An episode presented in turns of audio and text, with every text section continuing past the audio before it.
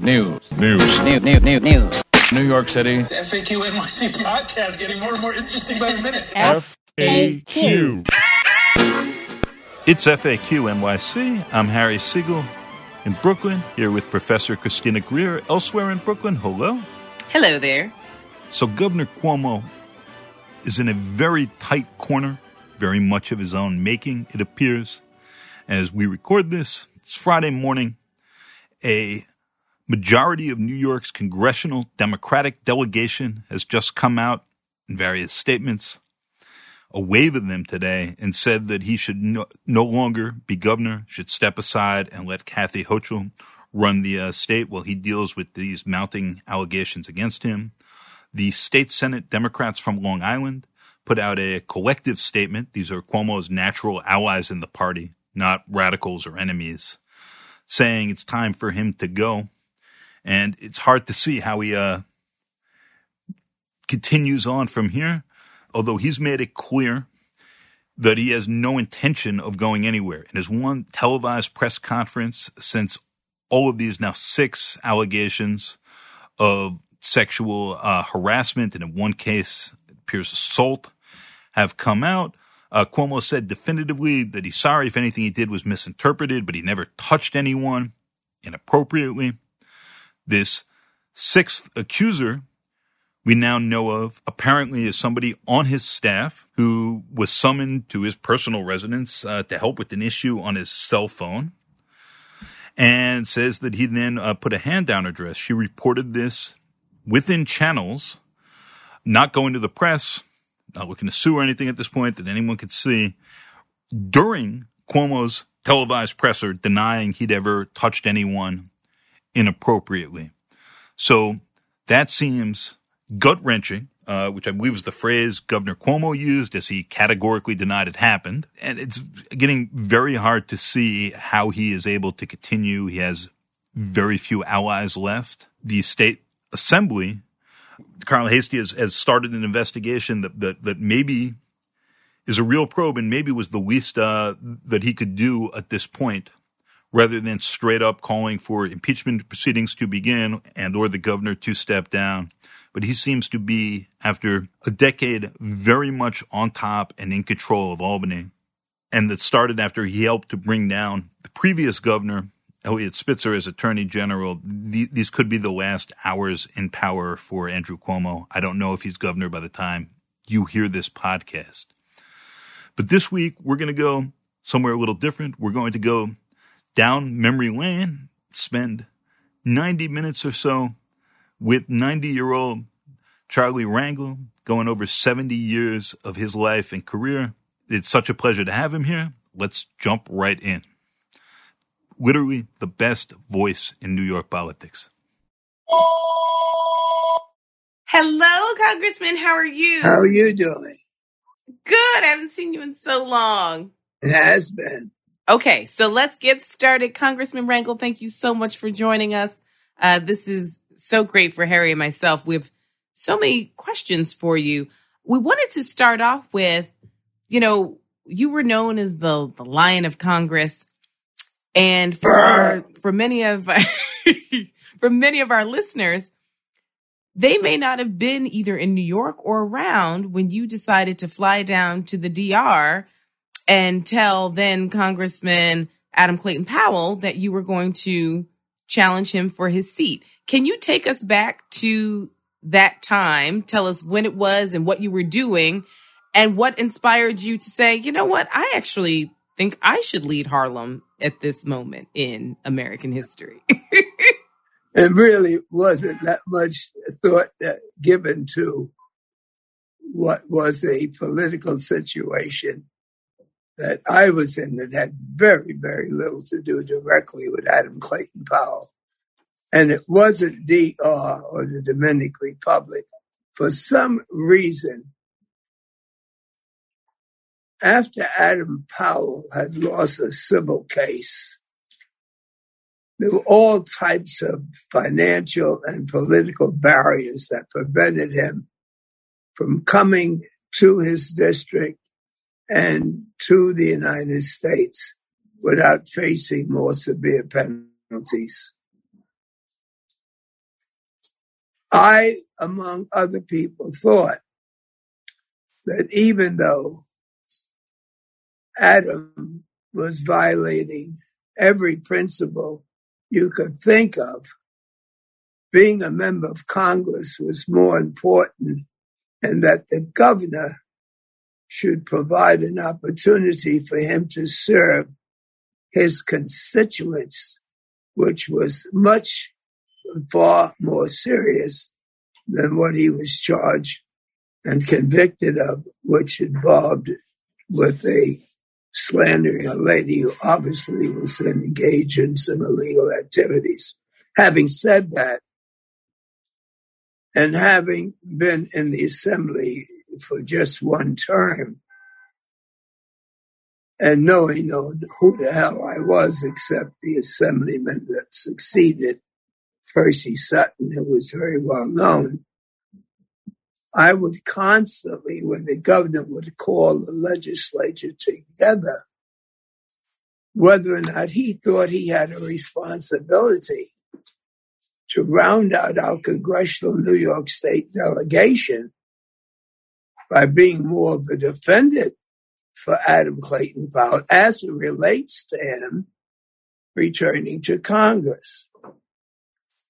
So he got frustrated saying that I didn't understand how he too wanted Adam back and he too needed a full delegation in Washington. And he, I, he said that if you think you can help, I authorize you to go to Bimini and convince your friend, the congressman, to come back and I will remove and relax uh, those penalties that will prevent him, well, the place just sighed. I didn't know what the governor was talking about, but the political mm-hmm. situation I was in was that I have been a supporter of Adam Clayton Powell before I knew who the hell he was because of what he represented. I went to Washington to get them from unconstitutionally kicking him out.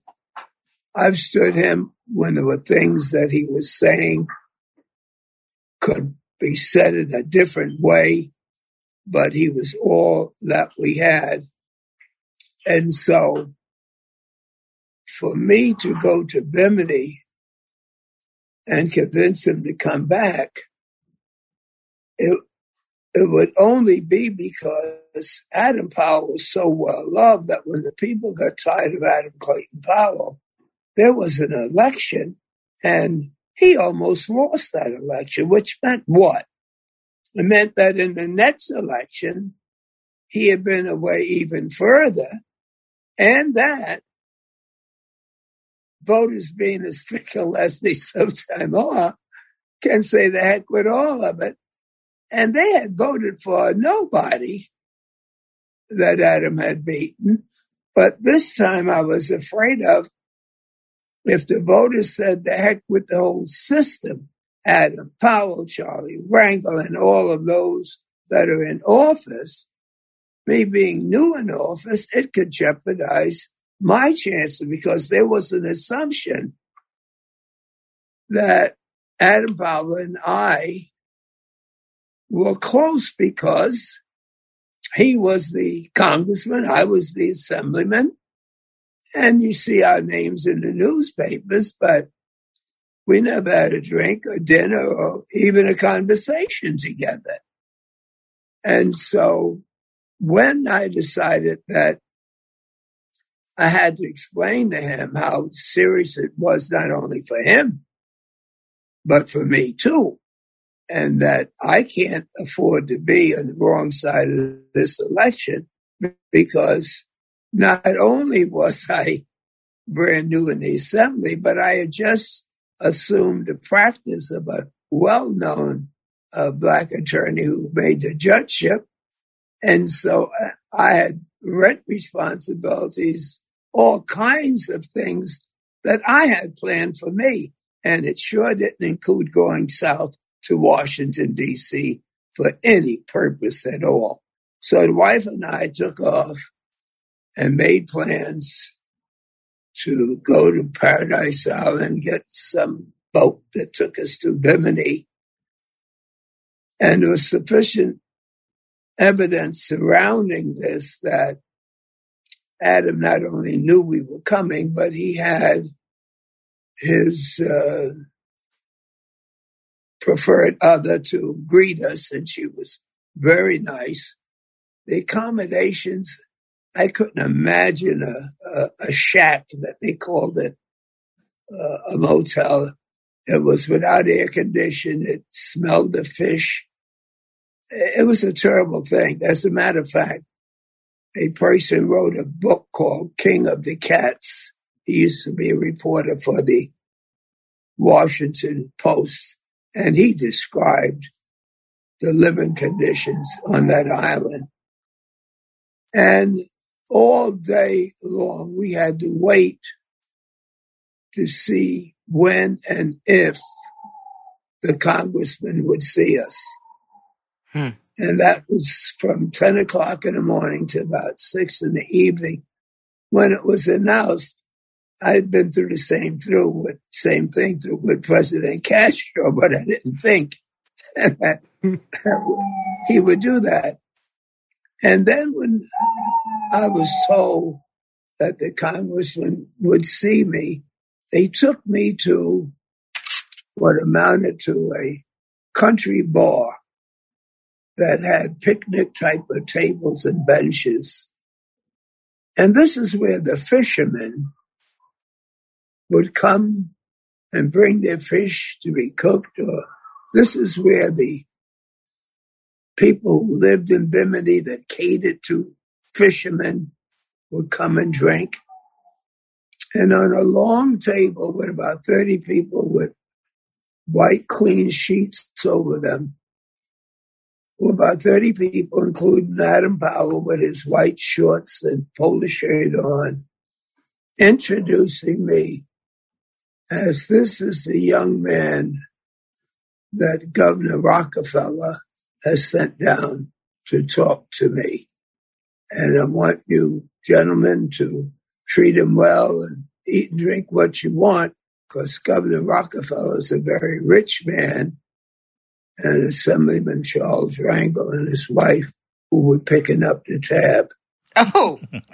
well, it went down from there because uh, Adam eloquently told a series of jokes how much work he's done for Harlem and the country and the world.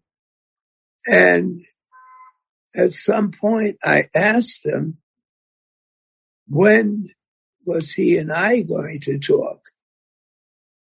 And he stood up and flickered the ashes off.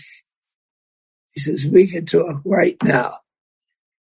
And so I explained to him the best that I could that there was a head of steam building up against his reelection. And we felt it in the polls going down the entire ticket.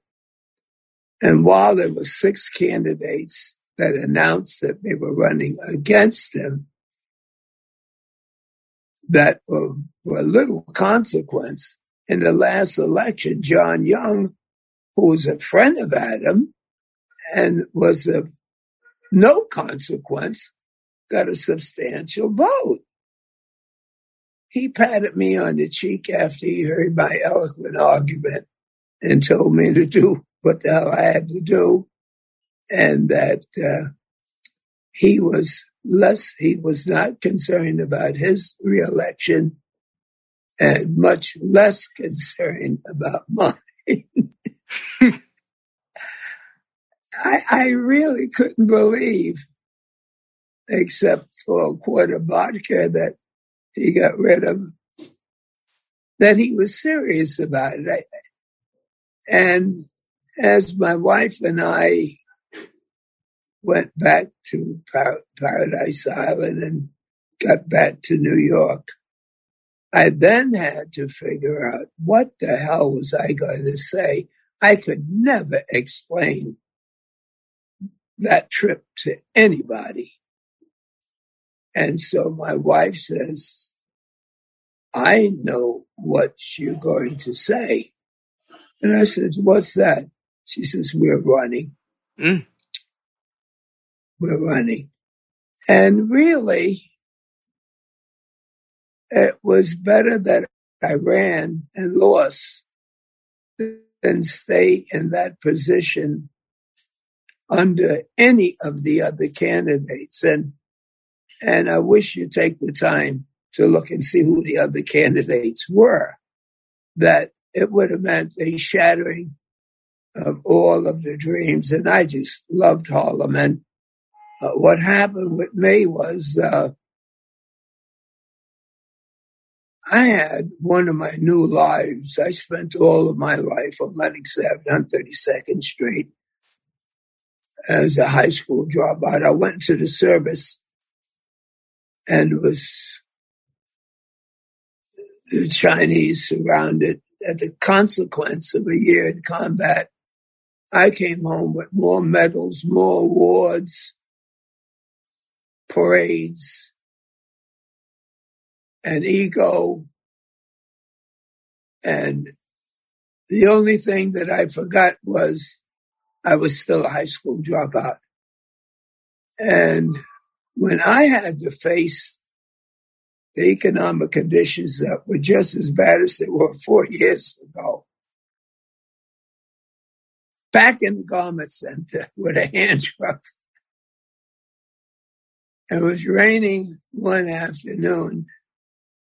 The hand truck slipped out of my hand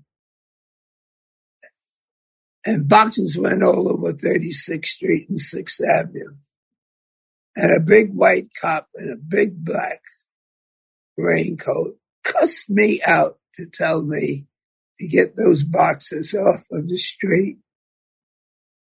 I was holding up traffic. I walked from 36th Street and 6th to 23rd and 7th to the Veterans Administration. I didn't know what I was going there for, but I knew that I deserved better than that. And I might be making clear that having been among the first that went to Korea and the first that came back, that they gave me more than my share of being proud of me getting shot up. But I knew I deserved better than what I was getting. And instead, I got worse the Veterans Administration were compiled of guess who? Veterans of World War II. Mm. And and all of them looked like they were had been wounded or something, but the one thing they weren't prepared for, and that was another war in Korea. And no matter how many medals I had, they were actually laughing Hey, Joe, we got a guy here got a Purple Heart. Where'd he get it from the Boy Scouts? No, he got it from Korea. Where the hell is Korea? Well, what are we going to do with it? We don't know. He's never been to school. And then on top of that, the Lenox Avenue came out of me that what the hell can I lose? I raised more hell in that VA. And an old guy named John Becatorris grabbed me and asked me, why are you raising hell and what the hell do you expect that we can do? And I showed them all these damn aptitude tests and they saying I should be a undertaker or wire cutter. I said, the whole system is wrong. And they said, look, Rangel, the reason why your aptitude is different from what we can assign you is that you only have four years of, of service attributed to you. And you haven't been out of high school. That's two years for high school and two years for something that'll get you the job. So what is it you want to be? Well, now I'm teed off. I don't know anybody that's going to college. I'm living with my grandfather. I wanted him to love me so much. And he did, but he came from Accomack, Virginia, where men folk didn't tell others that they loved them. But I knew one thing. He had been an elevator operator in the criminal courts building for over 30 years. And I even had to go to the political club to get an extension. And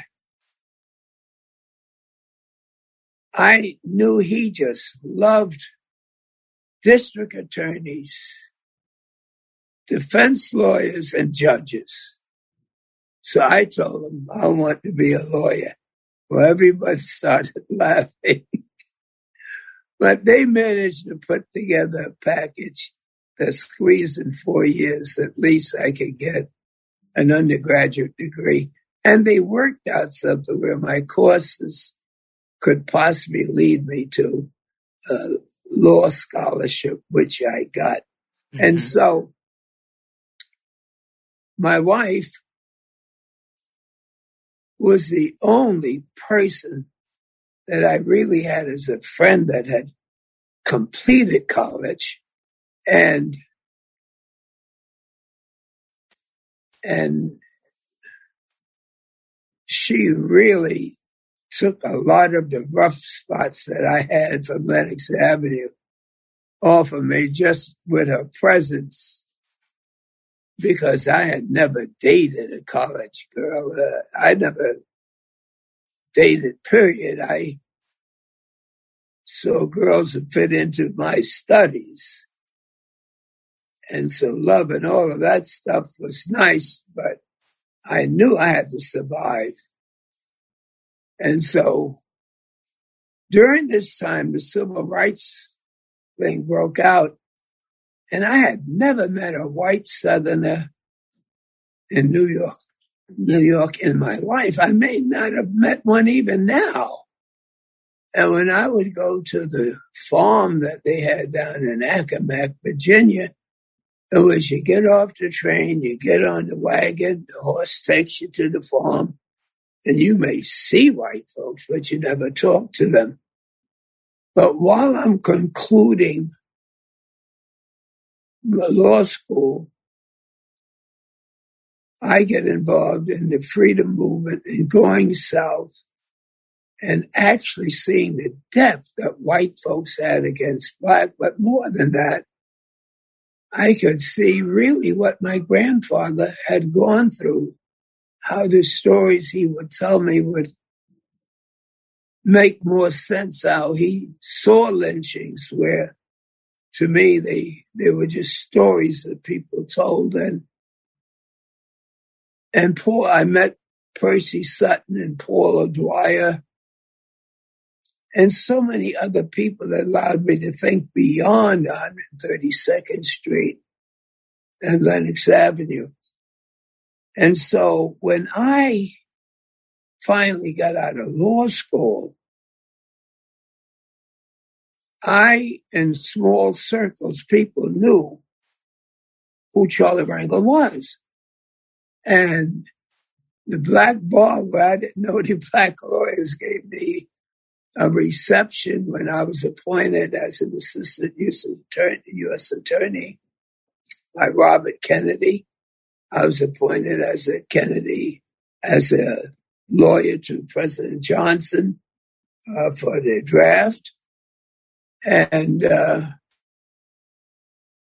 I was in such an ideal position in not to have anything on my mind is that we can do better than what we're doing. I had no ambition to go to Washington. I had just started my law practice. And so when I came home and Percy Sutton and J. Raymond Jones, I can't say enough about him because he was such a political big shot that I was surprised that he would have known my name. But many people were monitoring that kid from Lenox Avenue that just got out of law school. We read about him in the South and He's getting involved in local politics. I remember the black borough president asked me what I wanted because he was afraid that I was going to challenge the assemblyman, which I later did. But my whole point was that I had no ambition for public office, but I had every ambition to do better. And I was married to someone who didn't know any better than to allow me to do what I thought I could make a contribution. And that doesn't mean that I had a lot of office for higher paying jobs. It just meant that I had an opportunity to work with Percy Sutton, Basil Paterson, David Dinkins, and countless of other people that devoted their lives to make life better. To the extent that if God makes a mistake and has Gabriel hanging around calling me in, the one thing I can say is that since I got out of the army and since I went back to school, that in any job I've had, I've never, never, never had a bad day. And you can't beat that. No, you can't. I have so many things I want to ask you about.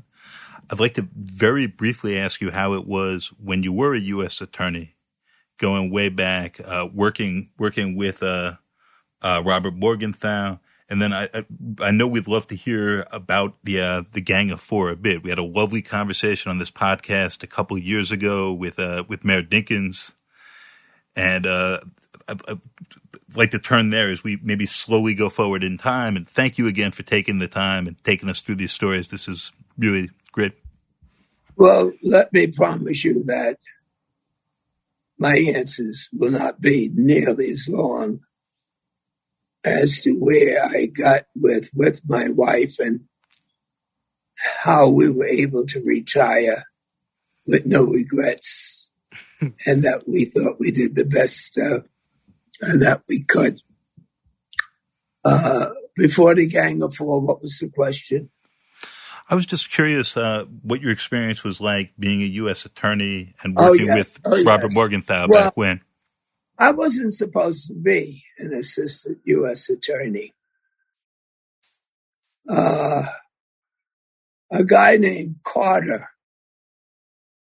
who became one of the first black federal judges in the Southern District, was scheduled to become a federal judge, but they felt, as many did with Constance Motley, that you just didn't leave the NAACP and became a federal judge. You had to do something. And that something was he was appointed or was about to be appointed as an assistant U.S. attorney under Robert Morgenthau, appointed by Attorney General Robert Kennedy. The politics of how many black judges and when they had to be done was something that Ray Jones, the Kennedys, and to some extent the Johnson Powell politics had to do with how many black judges are you got to get. And it reached a point, and I didn't even know Bob Carter or, or, or Robert Carter until afterward. But they scrubbed him from having to do any work at the U.S. Attorney's Office and put him on the bench and picked me out to call me in and saying I was replacing him. The reason I gave you that story was that all the whites down there knew that a black was coming and they knew his name was Carter. So for weeks and months, they called me Carter and all the law books that I would get that was embossed with the gold name of the assistant. It was Carter. But uh, it was exciting. uh, Bob Morgenthau and I uh, got along so well, and uh, the cases I handled were so exciting. Uh, but when he decided that he was going to run for governor, then I took a leave of absence uh, to support him. And that allowed me to take a deep breath about how exciting uh, politics was. And, and uh, that, besides a lot of trials we had, except one exciting thing was that I had one narcotic case where the defendant had an enlarged lip and uh, it was not put on the, uh, the uh, wasn't DEA then. It was the narcotic a dangerous drug. They didn't describe the lip like that. And a part of the defense on appeal was that it was the wrong guy. Judge Thurgood Marshall had his very first case in the Southern District. And that was my very first case in the, in the Federal Court of Appeals. And I don't know, I thought there should have been some chit chat or something. but he ate me up alive. Uh, he confirmed the conviction, but he said, So, young man, all you got to say is that the government just noticed that the lips were not properly described. I said, Yes, sir. He says, Well, I want you to remember that this judge just notices that too. And it became a joke, but I was scared as hell when I went there. The Gang of Four, of course, most people know by now. Percy Sutton was a very bright, ambitious. He had run against the Harlem leader 11 times every year.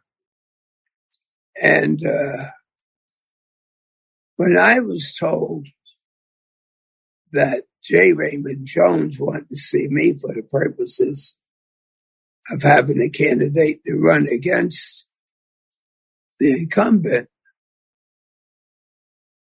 they made it clear to me that Percy was not going to be running and that they needed to fill the gap. And since I had been a loyal foot soldier and captain before the U.S. Attorney's Office, I'd be the guy. That loss that I had in that election allowed people to believe that me and J. Raymond Jones were political allies. I knew who the hell he was. But he, when, when I went to visit with him, he said, so you're the young guy from Lenox Avenue raising all that hell. and, uh, in order to perpetuate this friendship, after I lost and I had two or three political organizations I had started, I would go up to Ray Jones's office where all the political big shots was to complain, and he would let me get into the air conditioned office where only the big shots was. So the only thing I had was the belief that this kid from the valley was close to the county leader. And then when I told Ray Jones that I, I, I wasn't going to be able to stay there, that Percy Sutton and I, which is a story, a long story, had joined forces. He said, young man, as long as you with Percy Sutton, I'll never be able to help you. I said, well, you can say what you want, but you're going to at least talk with him before I leave you. Well, they fell in love with each other. Ray Jones gave us David Dinkins, who was a part of Ray Jones's organization. Percy brought Basil Paterson, who was a part of the NAACP. And we went to a meeting together for the purpose to see what some people were doing in Brooklyn, I think it was. That was before Brooklyn was that, that important. and we went there to visit and to listen and found out that one of the candidates thought it was an endorsement meeting and that one of the group that had called the meeting was supposed to get support for running for borough. They had a deal there, and all we did was look at each other and sarcastically say to each other, uh, Do you believe this is going on? And so what happened was when votes were taken and we abstained, other people withdrew their votes because they had assumed because we were there, we were part of it. And when the meeting was over, the person who thought he was going to come out with an endorsement for mayor, they said, and so what happened? And he said, I was stabbed in the back by the gang of four. and that was supposed to have been such a terrible thing to be part of a gang of four. It had to do with communist China and everything. But when we got back home, we were hailed as the gang of four, and we carried that with great pride ever since. But uh, the most wonderful thing is that we did not have any ambition that caused us to get into each other's path. And as Percy would say, our friendship was so deep and sincere that it required very little maintenance. Uh, we did not have to go out socially or anything. And most people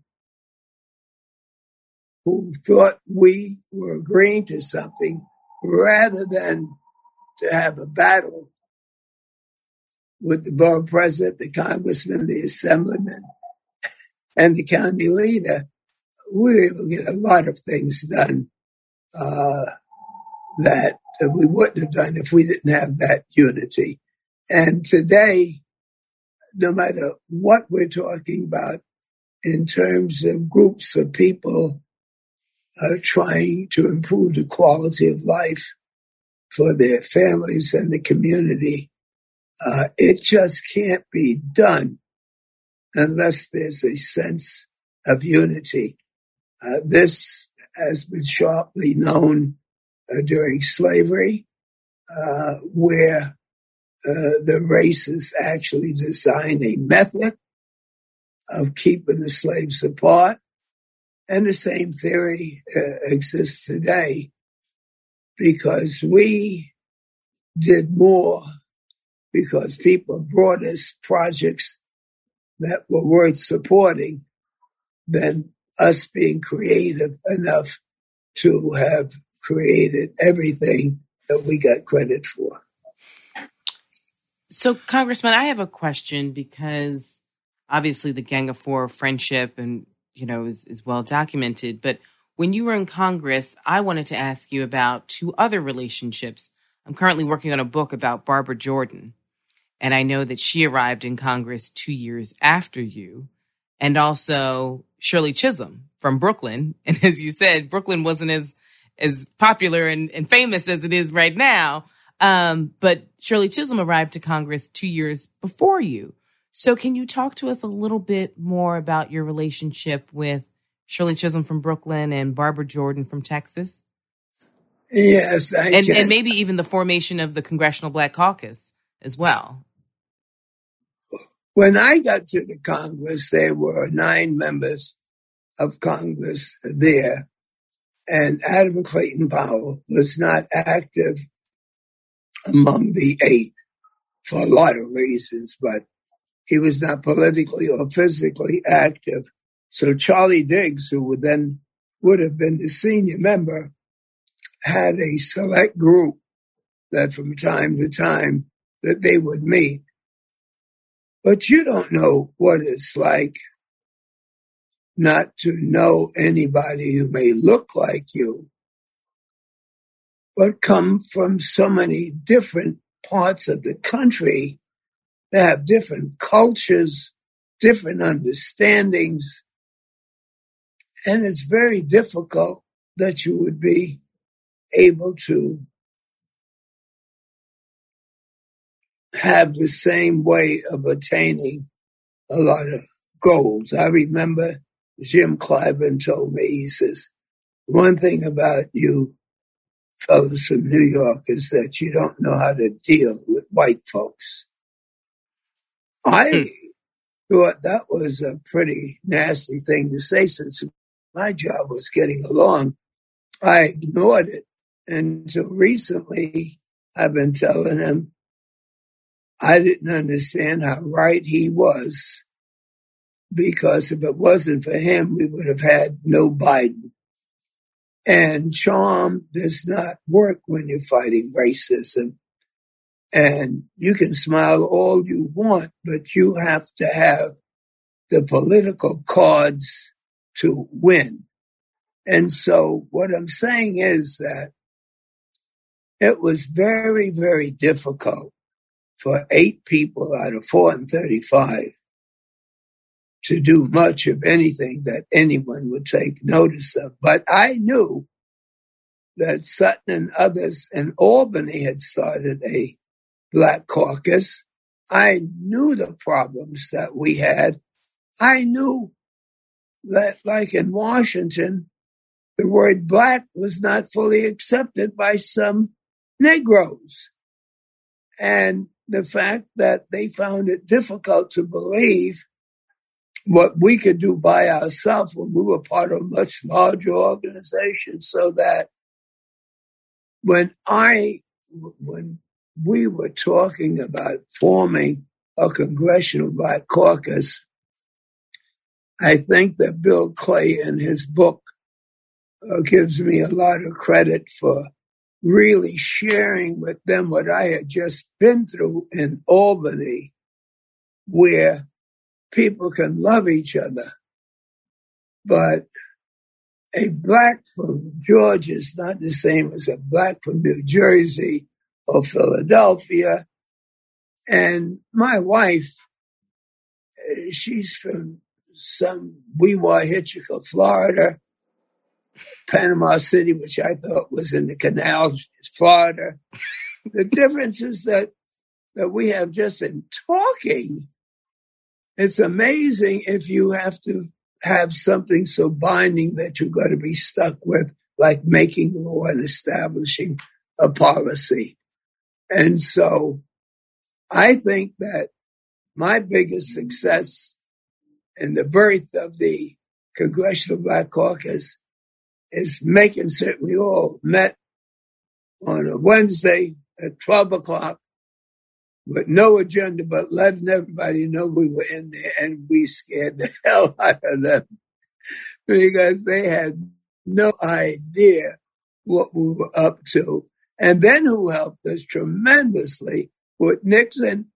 President Nixon refused to meet with us. We then said that we would uh, not attend the State of the Union, and then black groups who did not believe that we were not going to use it politically started joining us. And that number went from 13 to over 50 today. And if you count the almost 50 Hispanics, you don't have to be a political scientist to know that we're uh, on the brink of the second reconstruction of America, where people of color can just be American and demand everything that they were writing about in that Constitution, where they were deliberately excluding us. We can build a better and stronger America, but not allowing color to be uh, uh, uh, something that would not allow you to move ahead as fast. So that uh, the Congressional Black Caucus indirectly with Jim Clyburn. When you hear Joe Biden says the blacks had my back and I'll have theirs, and you hear from the vice president, something's happening now. And the fact that it's not based on color, but inequities that you're able to see that it's a weaker America because of this racism. That our kids are not able to compete with the scientists in China. That the infrastructure, we don't have enough people to do the technical work. So that monies will have to be invested in schools and hospitals and communities. This is the beginning of what Reconstruction should have taken care of. I'm very optimistic. So, when you were in in Congress, can you tell us a little bit more about your relationship with Shirley Chisholm and Barbara Jordan? Barbara Jordan is a class by herself. We served on the Judiciary Committee, the Impeachment Committee, mm-hmm. and quite frankly, they have something that they used to have. I don't know called the voice of God when you heard a thundering voice off stage in some of these affairs. And this booming voice you never saw who was speaking, but they say V-O-G, and that, that was supposed to be a master ceremony hidden someplace. Her voice and matter of speaking and her eloquence not only dominated the committee, but because we were on camera so often, put a spell on the country. And when we were in the house, the tradition has it that Democrats sit on one side, Republicans sit on the other, and they have their regional places where people from the same area would be together. With Shirley, with with uh, Barbara Jordan, wherever Barbara Jordan sat, that was where the people wanted to sit next to. Uh, she was a beautiful person, a smart person, and a person that I could not really see had any political ambition except to make certain that she understood that Constitution and understood it well. Hmm. And then did you interact with Shirley Chisholm much, both being from New York, but at the time it seemed like Harlem was its own world and Brooklyn was its own world. I had never even thought much about Brooklyn. I'll probably spend the rest of my political life apologizing. I mean, I'm supporting uh, Eric Adams for, for mayor, so yeah, that should make up for some of the things that I've done.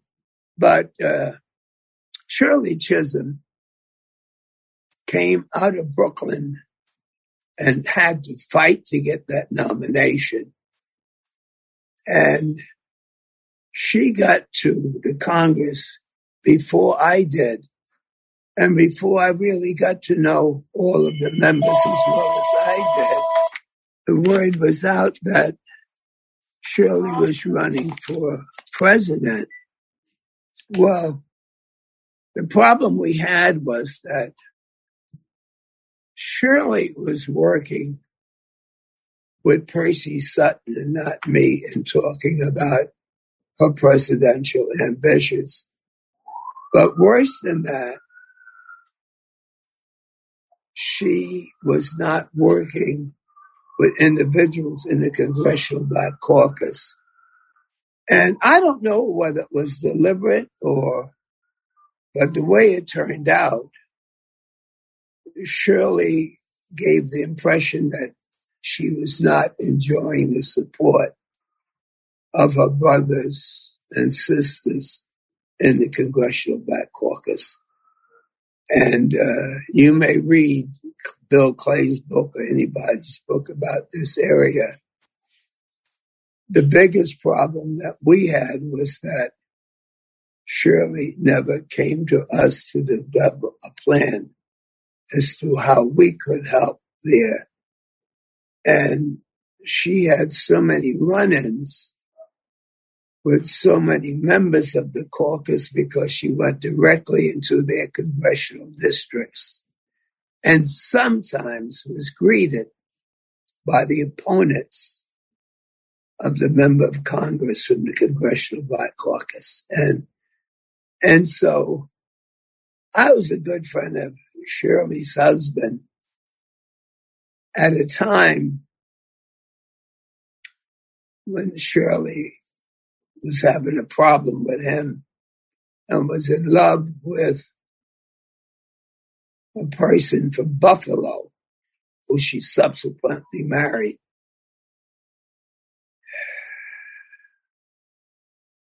Her marriage to him,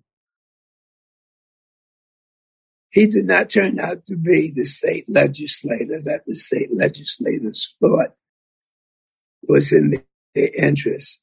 And poor Shirley and the Congress had to take care of their home in Buffalo, her home in Brooklyn, a home in Washington, and dozens of people that wanted her seat. And then, in addition to that, a race for president of the United States, which took more courage at that time than you can imagine. She she uh, gave women, white and black, an opportunity to feel more self-esteem than history had allowed them uh, to believe. And it also gave a lot of women an opportunity to see the hypocrisy that existed in all white women movement who found it very easy to project women for political office, but not to support Shirley Chisholm. So, shifting gears just a little, when you were in Albany, uh, I know that you uh, pushed back there um, to have the numbers game legalized, uh, that you pushed back on the idea of harsher penalties for uh, prostitution. I know in Congress, you know, you backed uh, abortion reform, and that was still an issue. That, that obviously you, you, were very active about uh, the war in Vietnam after your own experience in Korea. I, I'm bringing all these things up because if I look at national and New York politics now, just staying in New York for a minute, on the one hand, we have this proposal to bring a casino maybe into the city in Manhattan, which I find very striking. There's a big push among the new socialists in the state legislature. A lot of the same people, Democrats now, are trying to push Cuomo out to, uh, to, to bring prostitution much closer to legalization. It seems like some of the things that you were thinking about and, and, and pushing for 50 years ago now are becoming much more mainstream democratic positions and with these younger socialists leading, leading the way. And you've been saying this optimism you're seeing now for where our politics are going, but I'm just wondering how you see yourself and, and your work in connection with uh, the moment we're at now.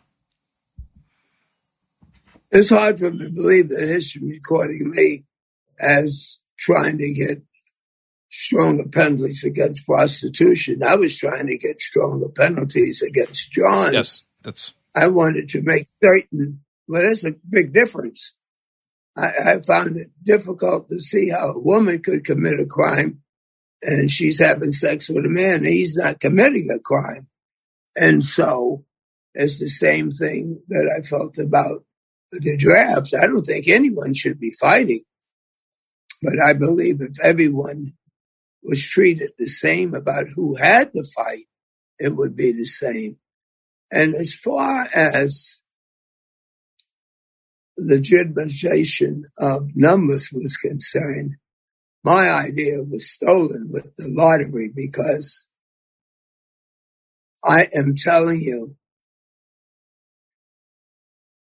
I have a lot of respect for policemen who put their lives on the line uh, each and every day. But the depth of corruption as related to numbers which was the main thing that got Adam Clayton Powell in trouble because what he said on the floor was acceptable, but by he was protected by the Constitution. But when he started talking about the corruption in the New York City Police Department over numbers and the fact that in the mornings in Harlem, if you went into a store in order to get some milk and eggs, you had to wait until they took their numbers in off the street. And so, uh, those were the positions that I've had. Uh, uh, today, I I don't see how they compared the the the worst thing that we have today in our police department is not just the corruption, which unfortunately in all countries there appear that greed will cause people to do a lot of unlawful things for money, but it's that blue wall of silence. And uh, I know we had it in our division in Korea. I know the Marines have it. And that means that no matter what your colleague does, you cannot tell the truth. And this means committing perjury. Uh, let me tell you one thing that is the biggest hypocrisy we have in the criminal justice system in the country, and that is plea bargaining. The fact that you find that 70 to 80% of people in jail are poor, black, and brown is not just the excerpt where the Constitution permits it in the 13th Amendment, but the fact that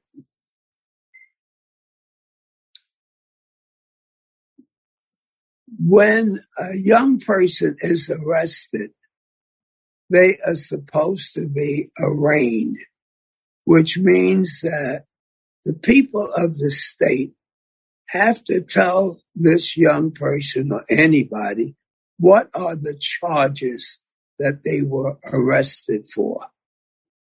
And if they don't have a lawyer, they're supposed to be assigned a lawyer. The lawyer would quickly tell them that the first thing they have to do is to get bail set.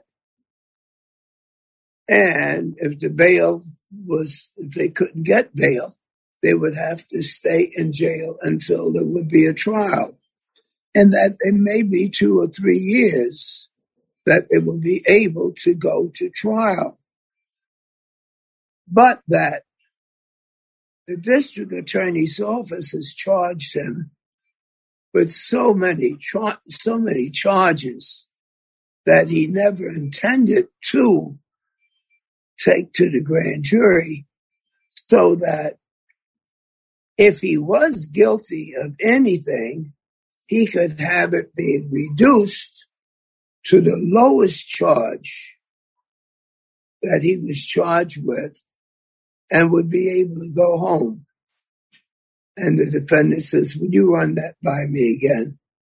He says, What I'm telling you is that if you pled guilty to a lesser defense, that you could go home and if you wait here and you can't get bail, you may be in jail for two or three years before there's a trial. And so they all have to be in court when this young person is pleading guilty, swearing to a judge that no promise was made to this young person, that the district attorney didn't promise it, that the lawyer didn't promise it, and the judge didn't. And that is one big lie. And the whole world knows it.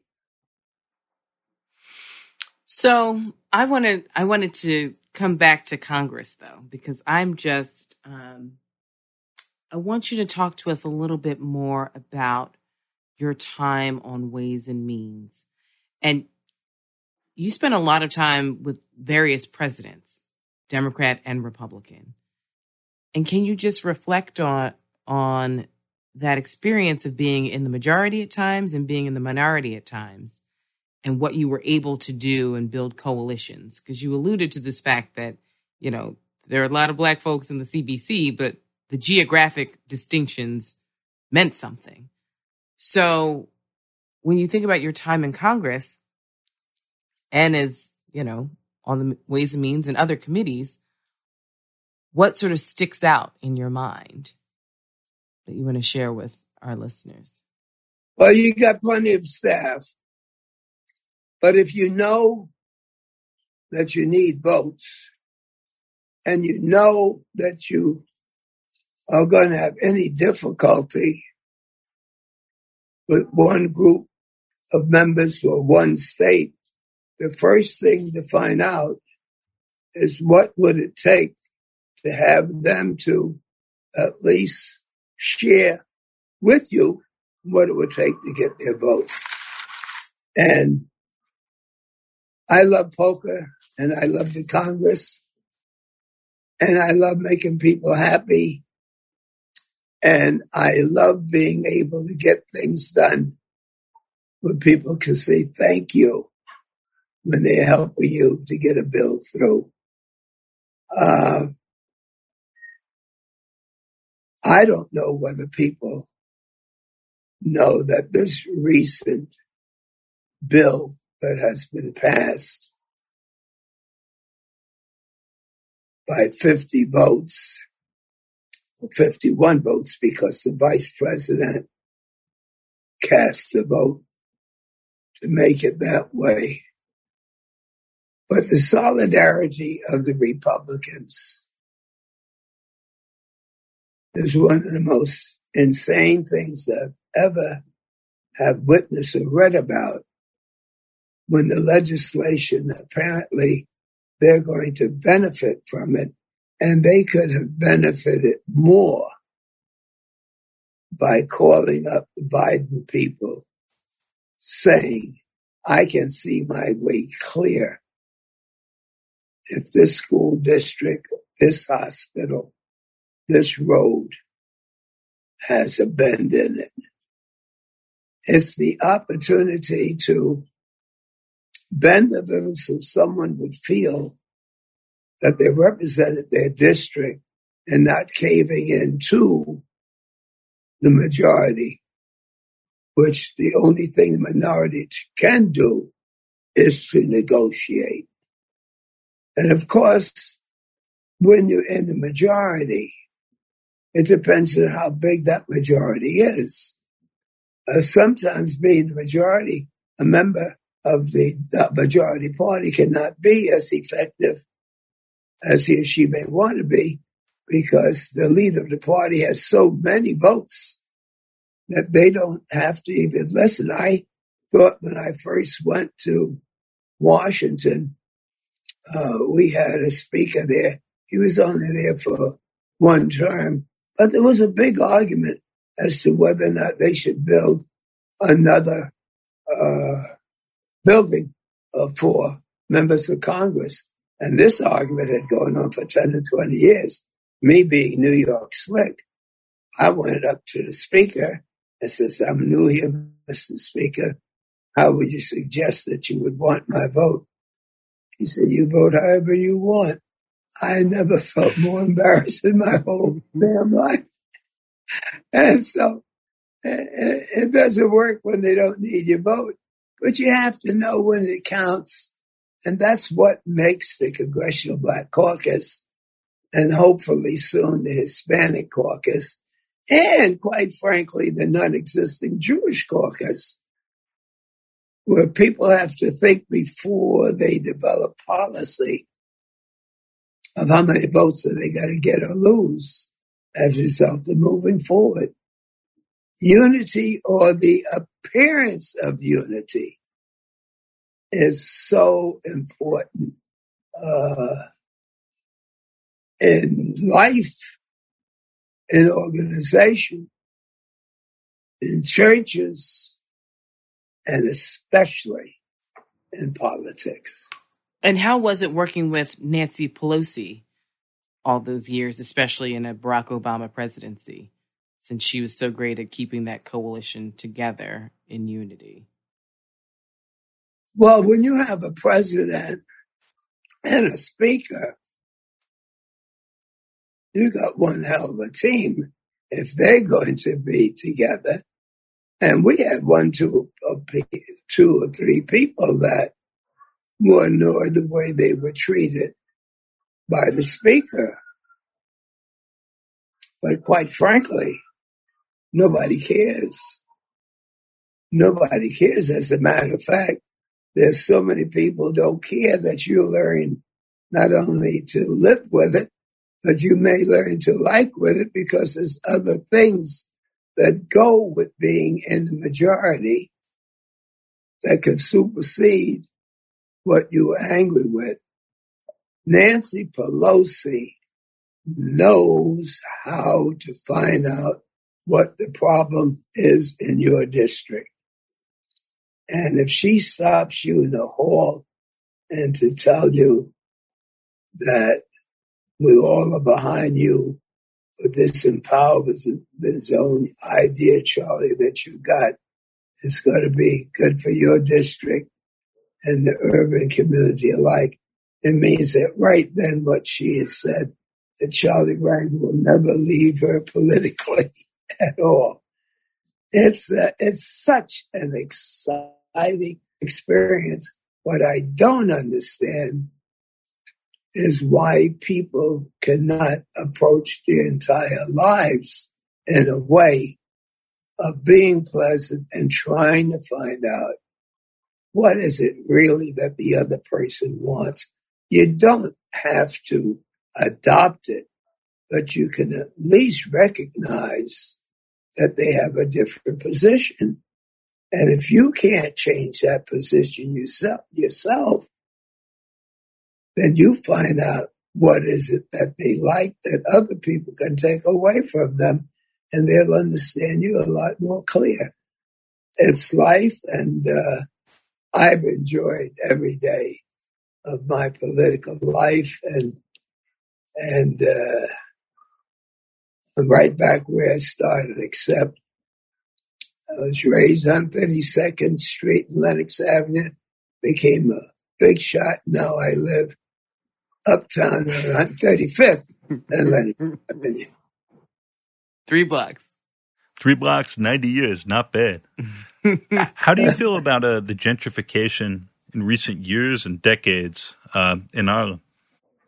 I wish we had more money. You're not going to beat the increase and appreciation of property and those that would buy it. I don't like it worth a damn. I would hope that we could find even through the tax system, and there's a lot of wonderful ideas that can be worked out, is that when property appreciates so that the people fighting for decent housing can no longer live in unaffordable housing, that you find a way to provide for them. And so my bill was the, uh, the affordable credit housing. Under my bill, 90% of all uh, low income housing was built. And basically what it did was allow people to get tax re- tax breaks for investing in low income housing. Another provision that you can have is that the owner would pay less taxes for the number of people that he absorbed in his middle income housing. But there's gentrification may be good and healthy, but but what is also great is the community church, the community school, the community anchors of where one has come from and a sense of pride in the fact that while we all be can be one great country, it takes the roots of where we're from that people should know. And there's not a project that we've had in Harlem that the developers didn't understand that they had to take care of those community needs first. And going back to political organization for just one second, I mean, if I have this history right, you and uh, Percy Sutton started a uh, joint clubs to start a JFK club that then became an MLK club. And you were talking about the importance of organization. And as we've been each week reporting and watching on this mayoral race with its 72 candidates, and at this point, no one really fully emerging. I know you haven't paid that much attention to Brooklyn over the years, but it does seem like the uh, the regular Democratic political organizations aren't able to cull a field or maintain a level of, of control that they once would. On the council level, there's literally hundreds of candidates running, and it does seem like like uh, where there once were these organizations, people came up through that, that essentially called and vetted for who was going to hold power for better and for worse, that all that has collapsed. And like the borough bosses can't even decide, make, make up a council speaker now. They can't really help decide on a mayor. And, you know, as a longtime player and observer, I would just sort of love your thoughts on where things are at now. And while we're talking about it, also, of course, why you're uh, going with Eric Adams. Uh, Oh, Eric Adams just acts as though he's a mayor. He assumes a virtue if he doesn't have it. He sounds like someone that policeman's going to say, oh my God, what have they done to us now? When they're taking one of us who knows each and everything that we've done and put him in charge of the whole city.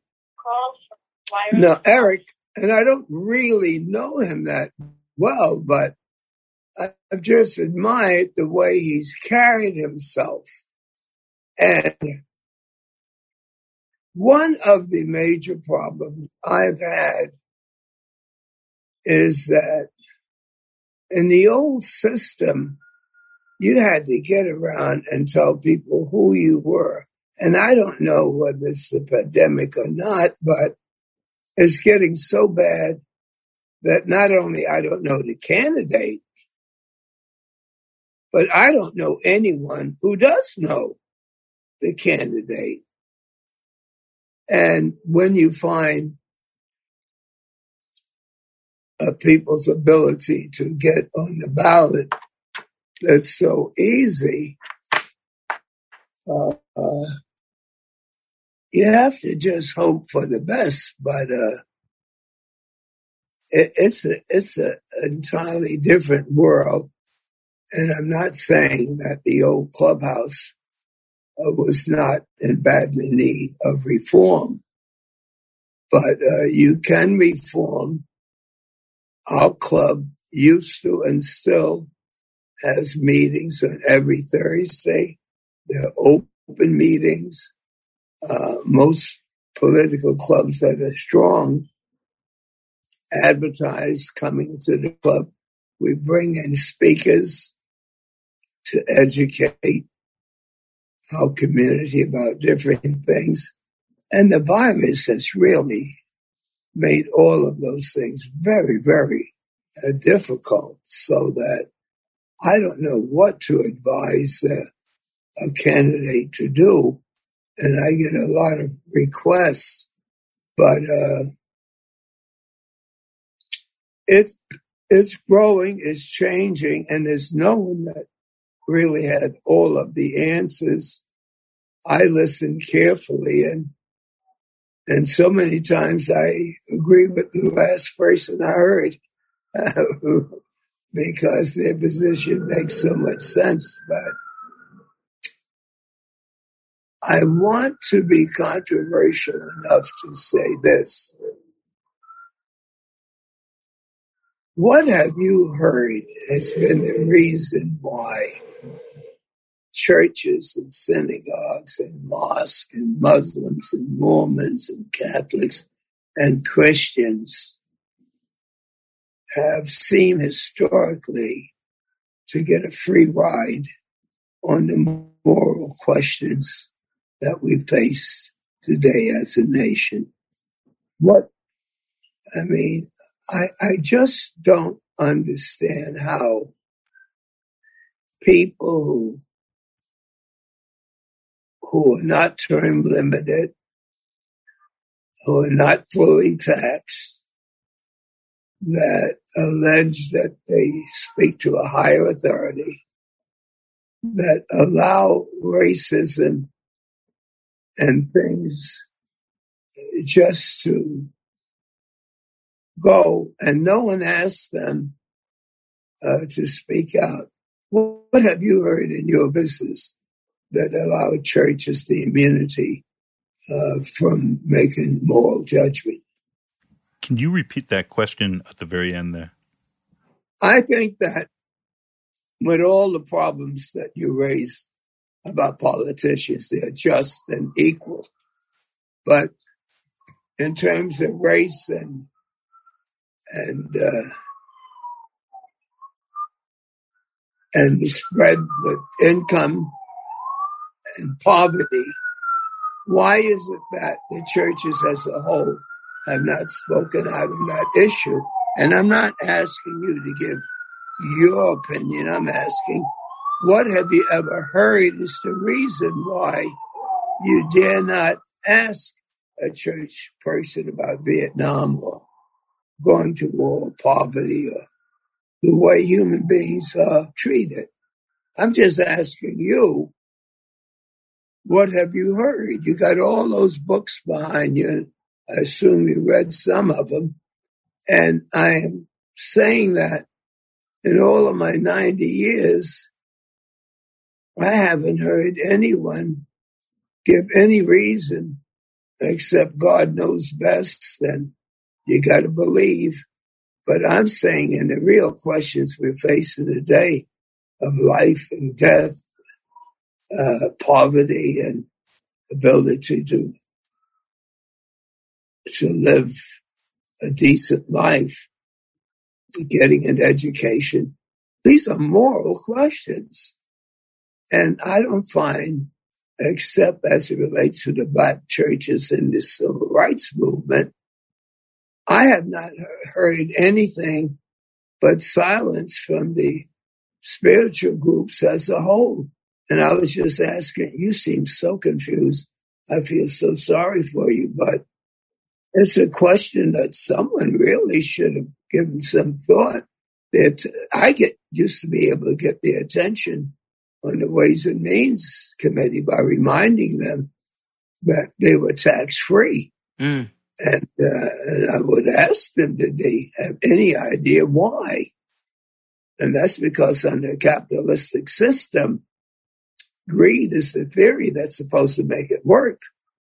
But when you throw in God, that means that there should be compassion involved with people succeeding financially. And, and since I'm closer to having somebody judge me spiritually than a lot of people, I want to be able to say when they tell me to go to hell, I can say, you go to hell. so I, I can't speak to the uh, to the question the church is there entirely. I, I did want to ask you just while you've been so generous with your time here, because I think I think really that, that, that is very different from from congregation to congregation, and the same way. Listen, don't do that to me. The, the same way clubhouses. I'm have, just have, saying. You tell me that it's Jesus Christ. You tell me that it's Moses. You tell me it's Muhammad. I don't mm-hmm. care mm-hmm. how many different temples or churches you got they can come together when a rabbi dies or when a cardinal dies. So I'm not talking about the congregation. I'm talking about the policy. Yeah. That, that's what I wanted to ask you. And I'm asking you not what you believe, but what have you heard in defense of why of their silence? Anything. Make it up. Well, I mean, part of it is the economics of it all that you alluded to. I mean, these are also businesses. If it is, then we're talking about the hustle. Yeah. It's one of the oldest. I mean, you're talking about because it would seem to me if I had no training and wanted to make some money and I could get people to give me money because I'm going to pray for them, hey, I don't have to go to medical school for that. And I know there are hustlers out there and they know it too. And talk about the blue wall of, of silence with the police. But uh, all I'm trying to do is to see whether anybody will do to the spiritual community what I hope Eric Adams will be doing to the law enforcement community. Gotcha. Do you think that the uh, movement nationally toward at least a study of reparations, which I know is something you called for while you were in Congress, is a sign of uh, the national political institutions, if not all of the spiritual ones, trying to come to terms with some of those larger questions and uh, moral failings of our culture? I don't care what you call it. If you are preparing a new deal, a new structure for all Americans and all who want to be Americans, and you find in that group someone that you can identify that over the years you have mistreated deliberately. You have denied that person the opportunity of an education. You denied them the property. You denied them the 40 acres. You denied them the mule. But this time you say, I can't afford that. It is true that a lot of my side felt better mistreating you. But this is a clean thing because now too many people in the world look like you. And so we got to now have a plan that includes you. And so whether it's slavery, anti-Semitism, whatever we've done to any group or person, you try to compensate for it, if not for moral reasons, but to make that person competent. If they're born with a disability, we have developed sciences to make them more productive. If we have caused the disability, not only remove it, but find some compensation. I am the recipient of reparations for having my ass shot in Korea. I didn't negotiate it, but whoever did, with a little help from me, it worked out. And like slavery, I didn't volunteer to get shot. But they said in World War II that defending your country meant something and it took away from you something. We would like to pay you back. That's reparations. What? And I'm not talking about getting paid for the darkness of your skin. They may have that problem with Great Britain about how much does a prince get based on his color. But, but really here it's how much education were you denied? How can we compensate in allowing you to be able to become a better citizen than you are because of something that we did. And uh, whether you put someone in jail for 30 years or hold back the people for 300 years, what can you do to make up for it? So, Congressman, before we let you go, I wanted to know, you know, as an, I guess you'd be considered a nonagenarian. Um, I think that's the proper term for it. Someone who's in their 90s. In so many ways, you're when we think of Harlem, Charlie Rangel is synonymous with Harlem. Charlie Rangel is synonymous with New York. Charlie Rangel is synonymous with Congress. What do you want your legacy to be years from now when we think about when we're all going to Charlie Rangel elementary schools and, you know, sitting at Charlie Rangel Boulevard and entering into the Charlie Rangel buildings? You can say You can you, you can say I don't know who the hell Charlie Rangel was, but he damn sure loved all of them. I I really do, and uh, uh, I joke with my wife and say that when we first got engaged, she tells people, I promise that when we retire, she's interviewing me. And I was telling the story that uh, you were telling people that uh, that when I retired, that I was going to go to retire in Florida. And I said, at that time I used to drink, but I never drank enough to say that I was going to leave home. no, my wife and I. Too late. Not too late. Not too late.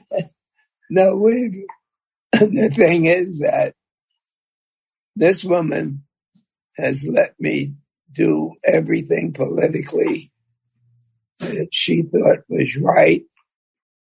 And I've never had to fight at home to fight for the things I believed in, which made it so much easier uh, doing what I had to do. Mm. I think that's a beautiful place to to end. I can't thank you enough for spending some time with us, my forever congressman. Sharp as a tack, as always, as my grandpa would say. well, thank you for your patience with me and have a, let's hope that uh, we all get well, stay well. And believe me, this could be really the real reconstruction. This could be paying back for all the injustices that we knew we've committed, but always said we don't have the money to do it. This is really a question of building a national security that's stronger for all, all of our environment. And uh, when I look and see the progress that we made and the people that are going to be sitting around the table. I just hope this is on the agenda. So I enjoyed talking with you. Got to take care of my bride. Take care. Thank you, Our pleasure. Thank you. You stay safe and be well. FAQ. FAQ NYC is a production of Racket Media and a proud member of the Brickhouse Cooperative of Independent Journalists and Artists.